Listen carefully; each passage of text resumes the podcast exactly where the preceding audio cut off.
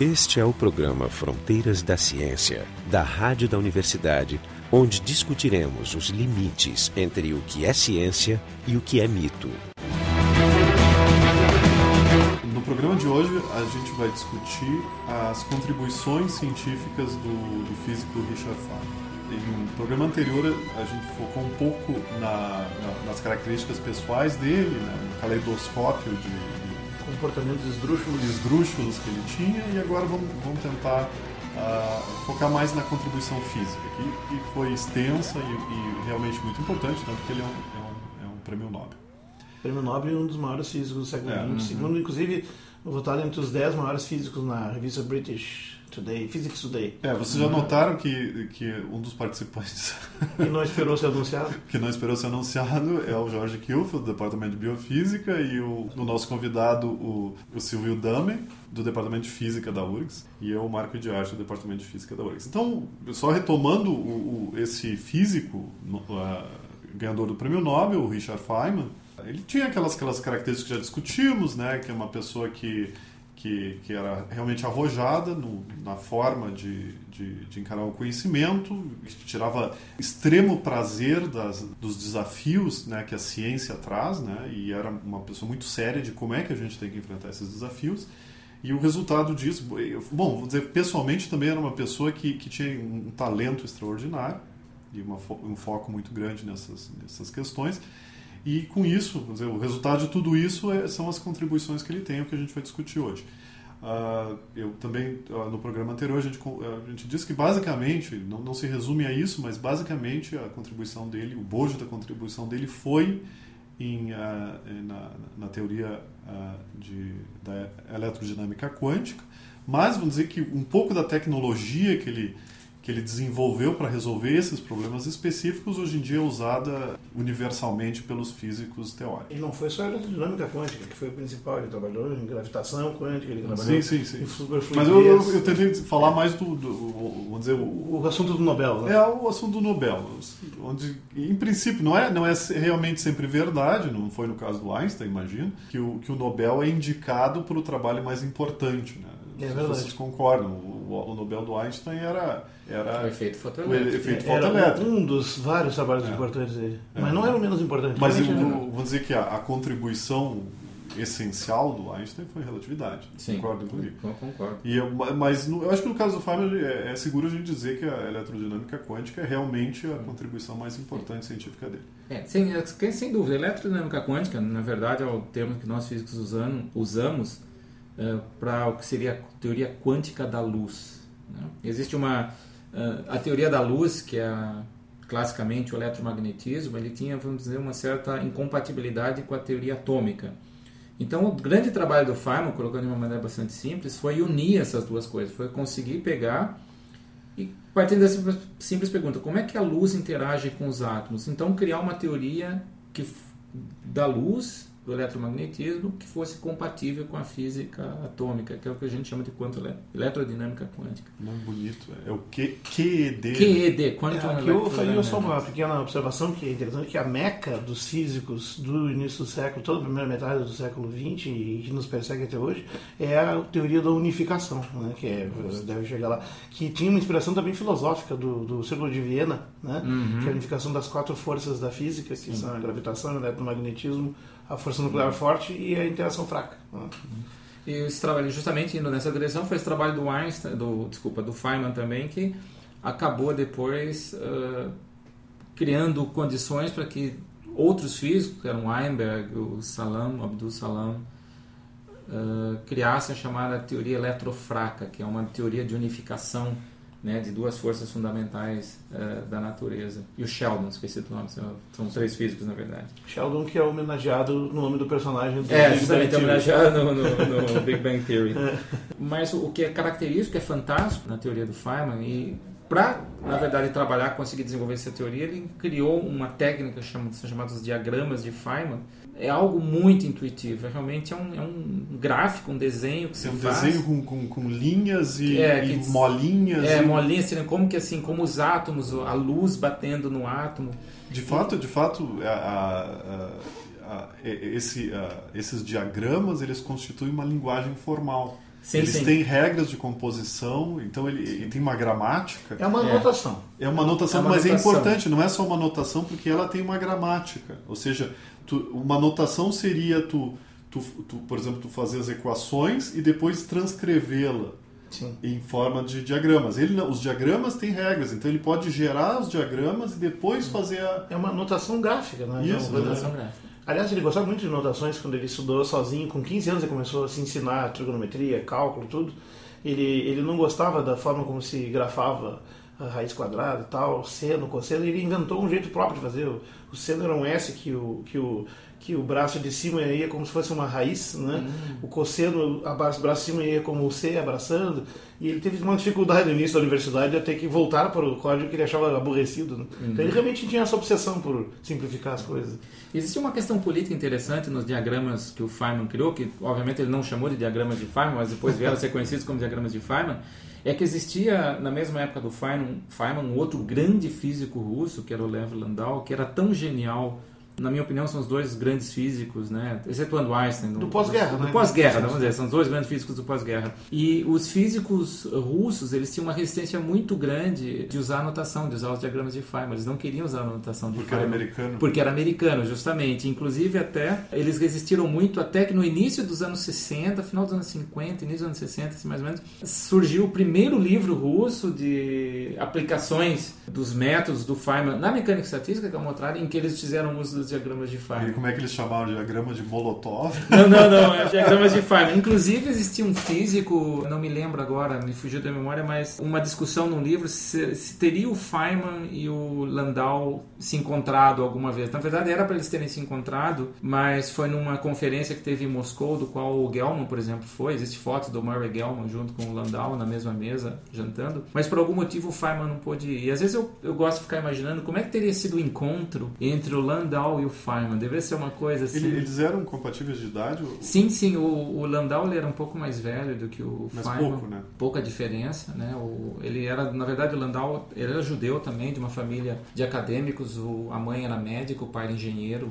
no Cazaquistão, em Baku, na área de uma pe- petrolífera. E eles morreram, na verdade, o, o Landau não é um tema da nossa discussão aqui, mas o Landau também teve uma morte. Ele morreu também em 68, na verdade, sofreu um acidente de automóvel, teve sequelas muito graves. Ele O Feynman morreu relativamente jovem, né? Com Sim, 60 sim. anos. Seten- Sim, 69 sim. anos. É? É, ele não 79, chegou para os 70, ele, O 88. Landau tinha 60, não me lembro exatamente, mas 64, 65, bem jovem. Mas deixou uma obra gigantesca. né? Foi Gigantesco, É, ele gigantesco. era um cara muito, muito Essa, variado. essa ligação dele com os russos, é, ela foi sempre afetada pela questão da Guerra Fria, né? Sim, Que ele justamente. queria muito ir para lá fazer estagiar um tempo, né? Tanto que ele queria visitar a terra de Tuva, né? Que é, que é um local que tinha contatos, né? Sim, sim. E ele tentou muito e nunca ganhava Mas o que, autorização. que é essa terra de tudo? Bom, e aí vem a história do Tuva, que é uma das frases engraçadas, até irônicas, da- que ele, quando ele já estava moribundo na cama no hospital, no finalzinho da vida dele, ele recebeu o, o comunicado, a autorização para viajar para Tuva. E ainda teria dito a frase Tuva or bust, quer dizer, Uhum. Tuva ou, ou a morte, né? É. Mas no fim a morte apanhou ele antes, não teve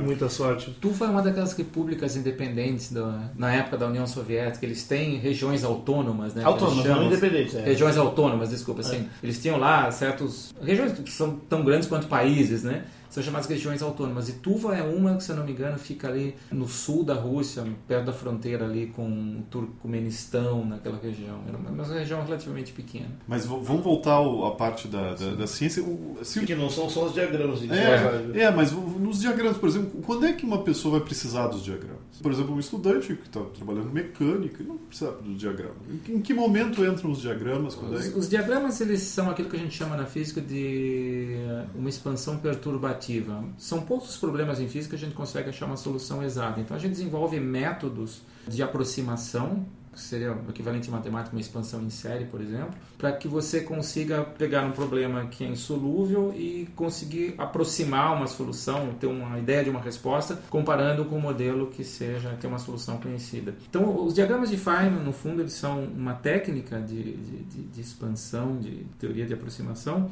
Eles são muito aplicados sempre que você está, de alguma maneira ou outra, trabalhando em física quântica. A aplicação deles é, por exemplo, no estado sólido, você pode usar, na mecânica estatística, você usa. O que se descobriu é que, embora eles tenham sido desenvolvidos para a teoria quântica da luz, para a eletrodinâmica quântica, e isso agora foi o trabalho dos russos, os russos perceberam que você poderia usar a técnica do Feynman em outras áreas, a mecânica estatística, por exemplo. Em Sim, sim. áreas Eu cheguei a usar no meu ele- mestrado. justamente, ele mesmo tentou te- fazer isso com gravitação. Aliás, Sim. uma forma de, de descrever até os diagramas, é, que é uma forma interessante, tem a ver com isso, para descrever interações entre partículas elementares que estão constantemente colidindo, interagindo, se repelindo, se atraindo, mudando ou se aniquilando. Né?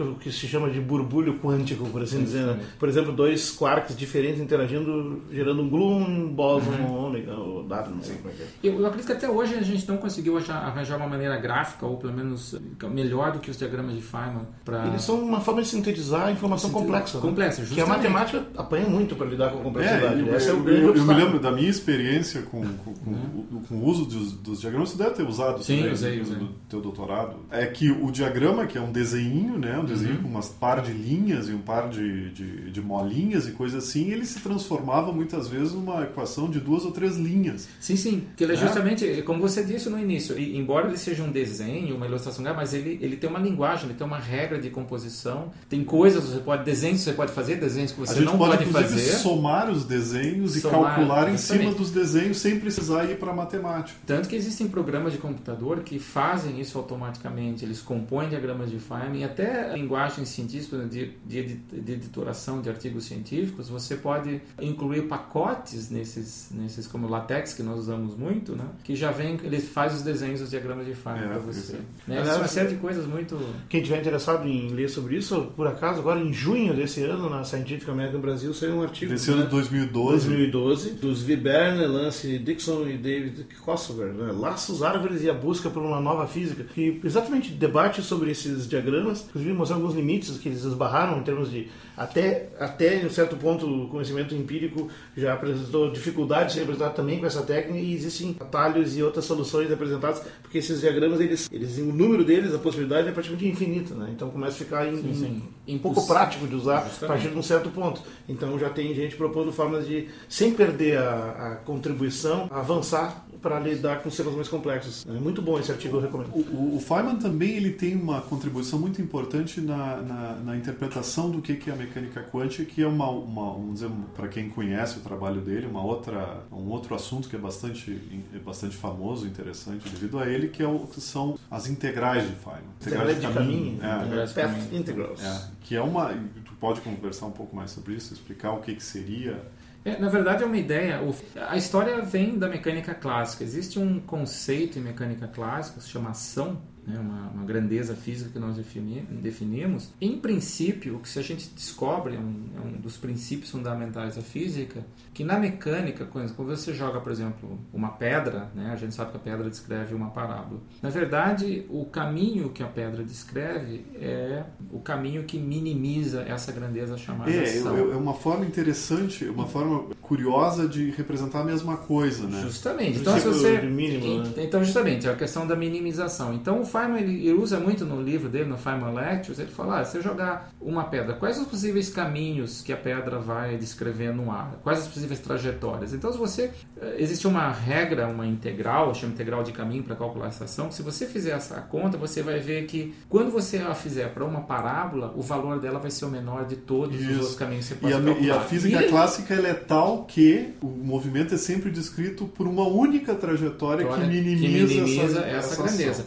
Então a ideia do e o Feynman ele a vida toda ele, ele deixa isso muito claro nas obras dele. Ele comentou ele, ele foi sempre apaixonado pelo conceito de ação e foi justamente pensando no conceito de ação uma vez que a mecânica quântica embora ela, ela traga uma série de novas informações a mecânica quântica ela foi pelo menos matematicamente assentada sobre conceitos da mecânica clássica. Você transpõe ideias conceitos clássicos como ma- matemáticos no sentido hamiltoniano todas aquelas que nós chamamos agora que passam a ser na mecânica quântica operadores você simplesmente pega, você adapta, você transforma os conceitos, os aparatos matemáticos para que eles possam ser aplicados na mecânica quântica. E a ideia do Feynman foi justamente essa: como é que eu posso pegar o conceito de, de ação da mecânica clássica e trazer isso para a mecânica quântica. E foi aí que ele introduziu o conceito de integra- integrais de caminho e justamente a semelhança matemática, o formalismo matemático de integrais de caminho é muito parecido, por incrível que pareça, com o formalismo matemático de uma outra coisa que nós chamamos de mecânica estatística. E foi aí que, os, que se percebeu que existia uma ponte também entre o formalismo de Feynman da mecânica quântica e o formalismo da mecânica estatística. E é por isso que hoje, como eu estava falando há pouco tempo, você usa as ideias do diagrama de Feynman, elas entram em Também outras áreas justamente via, via a ideia das famosas integrais de caminho de Feynman. Esse é o programa Fronteiras da Ciência. A gente está discutindo a contribuição científica do Richard Feynman. O nosso site. O Feynman também. É, Esse, é, tem várias possíveis pronúncias. pronúncias para o nome dele. no nosso site, o frontedaciencia.urgs.br. Para mim, sempre quando eu, quando eu aprendi o conceito das integrais de caminho, porque é uma nova forma de ver a mecânica. Porque essa, o que eu tinha mencionado antes, na mecânica clássica existe uma única trajetória possível. A gente diz que é aquela que minimiza a ação. Agora, no caso da interpretação essa das integrais de caminho, a, mecânica quântica produz, pro, propõe que, que todas elas seriam possíveis, não só as que minimizam. Mas elas têm, você, elas vêm com um determinado peso estatístico. Com peso estatístico. Então, o comportamento quântico de, um, de uma partícula seria quase como uma superposição de todas as possíveis trajetórias que poderiam acontecer para essa partícula. É correto, é bem isso. É essa e ideia. isso é uma coisa, é uma coisa bonita de pensar. É. E, e, o que é mais incrível, na minha opinião, é pensar que isso aí o Feynman desenvolveu essas ideias quando ele ainda estava iniciando o doutorado, né? Ele era bastante jovem, as ideias das integrais de caminho, ele tinha 20 e poucos anos de idade. Não, é uma coisa. Aos 23 coisa... anos de idade ele estava no apogeu da sua capacidade. Sim, sim ele, ele era, tudo. é uma coisa. Ele estava. Eu acho que ele já ele começou a desenvolver a ideia de integrais de caminho quando ele ainda fazia graduação no, no MIT. A tese de doutorado dele foi, foi em Princeton e foi em quê? Eu não me lembro. Eu acredito que o Wheeler era da área de, Wheeler da gravitação. Eu acredito que o trabalho do Feynman eu tenha sido na área de de teoria da relatividade geral e gravitação. Por sinal, eu... nos textos autobiográficos dele, ele relata, inclusive, ele tem uma memória espantosa, né? O primeiro seminário que ele deu, quando ele entrou na pós-graduação lá, ao qual o diretor do instituto achou que era interessante o trabalho e convidou algumas pessoas, como Albert Einstein, John von Neumann, Pauli, Wolfgang Pauli, e ficou o Pauli e o Einstein brigando lá a interpretação da palestra dele, que por sinal estava errada a conclusão que ele tirou. o Paulo estava certo, mas ele disse que não conseguiu prestar atenção, porque quando o Einstein falou, ele apagou, né? entrou noutra esfera. Imagina tem, que emocionante. Né? Tem, tem uma história muito interessante. Eu vou fazer um parênteses aqui, que não é exatamente ligado à contribuição científica, mas quando ele ele participou do projeto Manhattan. A ideia da construção da bomba para ele no começo, como se você se você lê todas as autobiografias, todas as histórias sobre os cientistas que participaram lá, é quase unânime que eles vão dizer que eles participaram daquilo pelo medo que o inimigo chegasse antes. Né? e ele, é, ele, dizia isso é, mesmo. É, mas isso, Os alemães tu, tu, vê, tu vê isso, Einstein dizer isso, todos eles de alguma forma diziam isso. Por quê? Obviamente porque aquilo que estava sendo feito era muito ruim, né? Coisas vamos dizer, pra, até para o futuro da humanidade. E o Feynman ele comenta muito isso. Ele diz ter tido uma depressão muito grande depois, porque e a depressão é interessante como ele coloca a depressão. Ele diz que em certo, num certo momento ele trabalhou na bomba motivado pela ideia de chegar antes. Mas depois, os alemães se os renderam. Alemães se renderam. É. E ele continuou trabalhando na bomba sem se dar conta. Muita gente fez isso. E continuou com a mesma motivação e só depois caiu a ficha, como a gente diz aqui, né? O que, que eu e, fazendo? E ele se deu conta do que ele estava fazendo. E diz que tem uma, uma, parte de um dos documentários que ele, que ele diz que ele entrou num, nesse, num humor depressivo. Ele, ele fala dessa que ele vai almoçar ou jantar com a mãe dele em Nova York. E ele diz que ele andava por Nova York e via, via coisas sendo construídas, tipo uma ponte sendo construída. E ele ficava assim, mas por que, que eles estão construindo essa ponte? Não faz sentido. Isso vai tudo ser destruído. Isso vai tudo ser destruído. Então ele diz que ficou com essa obsessão com as construções, que ele olhava as construções e dizia, mas que coisa sem sentido, a gente vai destruir isso daqui a pouco. É, essa é a forma que ele achou para fazer a autocrítica, né, da pouca reflexão. Né? E eu acho, e de alguma forma, seguido a essa... Teve aquele documento que o Einstein e alguns colegas assinaram, né, mandando ao governo, preocupado com os usos da bomba depois. Sim. Eu não sei se ele foi um dos que assinou, tu te lembra, Silvio? Não, ele não foi. Eu acho que ele não assinou. Ele, ele era um pouco mais desligado dessas é, coisas. Né? É, inclusive ele, ele foi para o Projeto Manhattan com 24 anos ele de foi, idade. Ele foi, é, ele foi, lá. Ele foi ele pego, né? Pelo... Sim, era sim. um mascote, como é, é. Eu ia dizer o seguinte, em seguida essa ideia da, vamos dizer, da fase deprimida dele, ele também tem uma outra interessante quando ele estava em Cornell, ele em um certo momento decidiu não trabalhar em física de ponta, né? Ele decidiu trabalhar, tem uma, um momento lá que ele fala que, ah, que cansou de fazer o que era esperado dele e, e queria usar aquele tempo dele para desenvolver uma física só por prazer, prazer próprio. Ele começou a trabalhar nesse problema do prato que gira, né? Sim, eu me lembro exatamente, é alguma coisa bastante assim do dia a dia, uma coisa bastante simples. Isso. É, essa, essa é uma coisa que ele Mas que no muito final que é importante, inclusive na componente de ensino, o lado lúdico e o prazer envolvido. Ele, ele costumava dizer assim que o poder da educação em geral é pouco eficaz, exceto nas felizes ocasiões em que ele é quase supérfluo. Essa é uma frase muito famosa. É, muito boa. Mas a ideia é que Boa Eu estou de acordo, principalmente quando tu começa a viajar, é aí que fica bom. O que eu ia chegar, o ponto que eu ia chegar é que trabalhando nesse problema, que, que seria um problema que, vamos dizer, um físico teórico, um departamento de física teórica, numa universidade de ponta, ao trabalhar nisso, todo mundo olharia para ele e diria: o que esse cara está fazendo aqui, né? No final, parece que parte do, do envolvimento teórico desse trabalho foi usado na, na eletrodinâmica quântica. Foi, eu me lembro, não, não saberia dizer agora qual foi exatamente, mas eu me lembro de ter lido na biografia dele que disso ele tirou uma ideia. Isso, exatamente. Até para a famosa teoria de Partons, foi uma coisa que É ele o quarto que ele com o Murray Gell-mann. que ele É, fez, né? justamente, era uma teoria de partículas sub-subatômicas, né? que Sim, mas que é das- interessante, uma outra coisa que a gente conhece muito de ciência, né, que às, às vezes a gente tem que apontar para fora para conseguir Justamente, pra conseguir- acertar o, o alvo, a gente É. tem, que mirar a arma para longe, Para do alvo, longe do alvo para que a gente consiga. que às vezes a gente acerta o alvo. Bom, um outro assunto que, que, que ele trabalhou importante foi superfluidez e líquidos superresfriados, né, com hélio líquido e tal. Fez uma contribuição importante nos modelos, né? Esse eu, eu conheço menos. né? É, esse foi na verdade o trabalho em que ele, de uma certa maneira, competiu diretamente com o Landau, né? Porque o Landau, Ah, sim, físico russo, né, é, que foi realmente o pai da teoria de superfluidos, o- inclusive o prêmio Nobel do Landau foi Foi em superfluido. foi foi superfluidos. Embora ah, como Feynman ele tenha tido contribuições em, em diversas áreas, mas ah, ele foi agraciado pelo Nobel em 65, se não me engano, sendo que a teoria de superfluidos.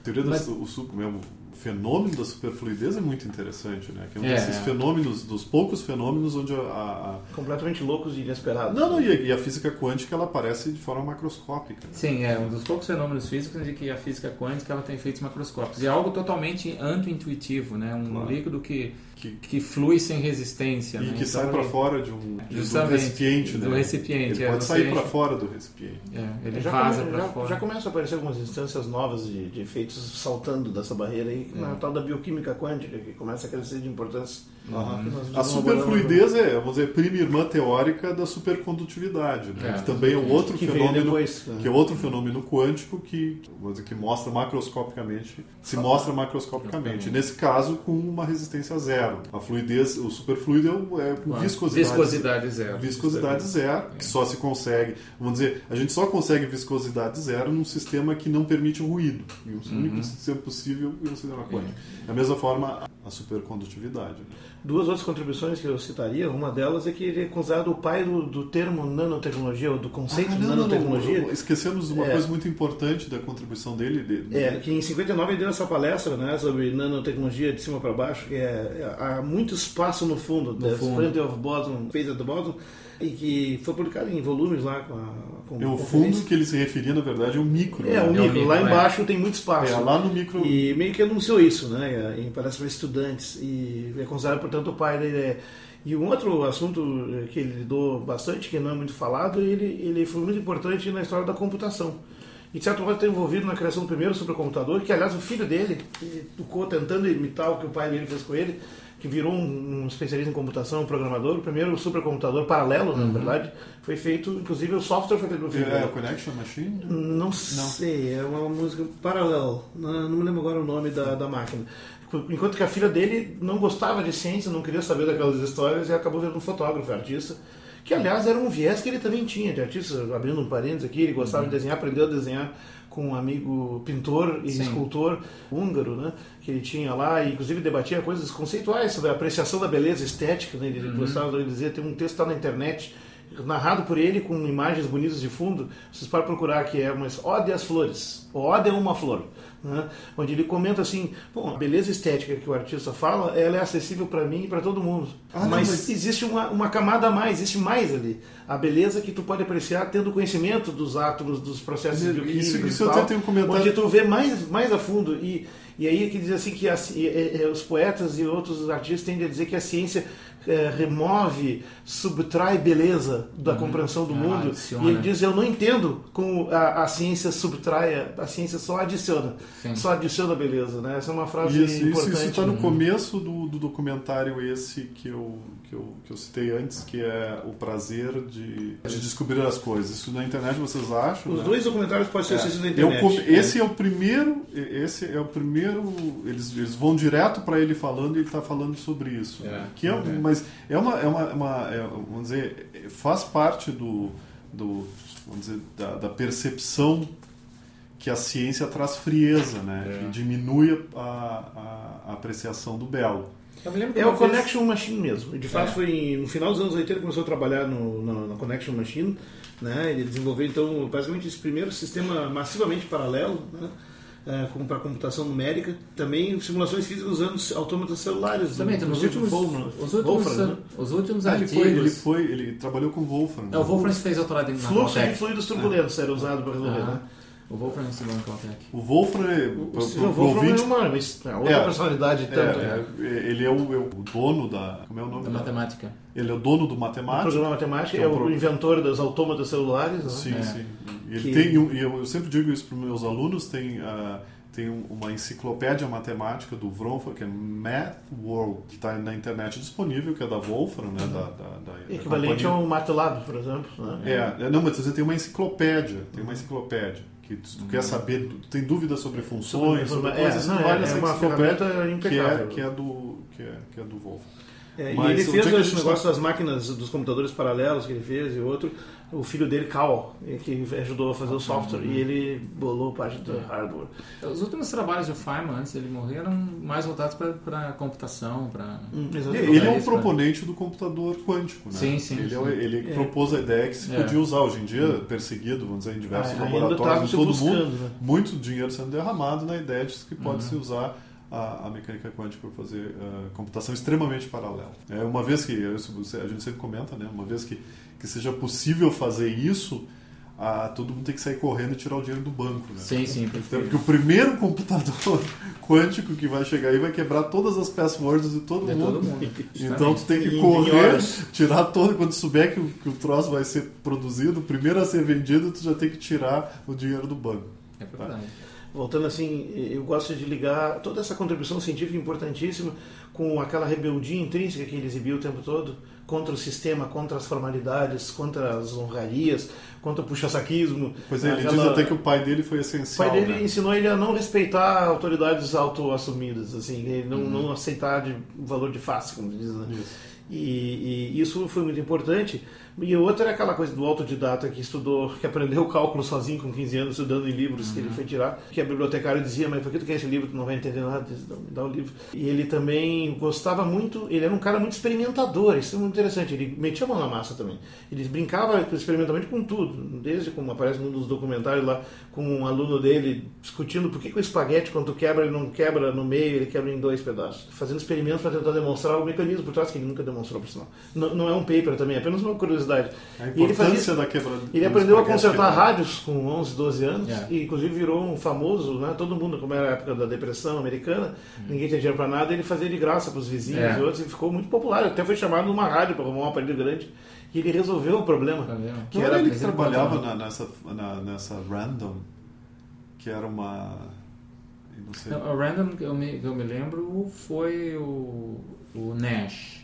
Sim, mas O- tinha- mas o a- Feynman a também chegou. eh, contratava várias, vários Sim, sim, cientistas sim, cientistas. que era, era uma sei se ele empresa, era uma empresa que, que era para resolver problemas. Mas então é- era quase um intermediador entre as mentes brilhantes É. e o mundo prático. É. Precisava resolver um problema e eu tinha a impressão que o Feynman era, era um- teria trabalhado para a Eu não me recordo ter lido isso, mas é, pode ser, é bem provável. Porque eles tinham vários físicos, matemáticos trabalhando para eles. Mas agora me lembrei, um dos incidentes mais curiosos quando ele chegou em Nova York, uma hora ele conseguiu um emprego numa empresa que estava começando de plásticos e ele inventou, agora não me lembro o nome do plástico, um dos primeiros plásticos. Assim, o desafio era não se conseguia pegar os plásticos que existiam, os primeiros, nos anos, fim dos anos 40, logo depois da guerra, início dos anos 50, eh, metalizar ele, a metalização caía. E esse desafio ele resolveu. Ah. Nessa, fazendo experimentos no laboratório do cara no, no sétimo andar de um prédio é. no subúrbio de Nova York. E ele patenteou esse, ele resolveu esse problema e conseguiu essa empresa pequena lançar isso no mercado. E era os empregados eram o patrão, um assistente e ele e mais uma mulher da limpeza, parece. Eram quatro. E ele resolveu sozinho esse problema em seis meses. E aí, ele, um, anos depois, ele só depois fez uma aventura temporária para pagar as contas, né? Ele tava, ele encontrou num hotel na Europa alguns empresários de uma empresa de plástico muito importante europeia. E aí ele, ele o cara falando, não, esse problema do plástico metalizado, ele caiu nesse assunto, né? Isso era impressionante como aquela empresa americana conseguiu resolver. Nós tínhamos uma equipe lá trabalhando uh, mais de um ano, não conseguimos resolver. É mesmo? Quanto nossa equipe? Não, a a equipe tinha uns 20, 22 eh, químicos trabalhando constantemente, mas não conseguiram quebrar o problema. Eu fico imaginando que a equipe desse laboratório ali que, que, que conseguiu vencer Sim, a gente era, era superior. E diz, olha, lamento informar, mas a equipe do laboratório era eu.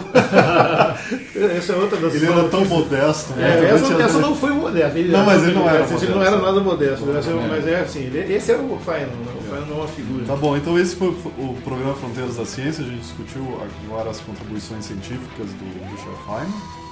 O nosso convidado é o, uh, o professor Silvio Damen, do Departamento de Física da URGS, e os, os de sempre aqui, o, o Jorge Kilfeld, do Departamento de Biofísica, e o Marco de Arte, do Departamento de Física. O programa Fronteiras da Ciência é um projeto do Instituto de Física da URGS, técnica de Gilson de Césaro e direção técnica de Francisco Guazelli.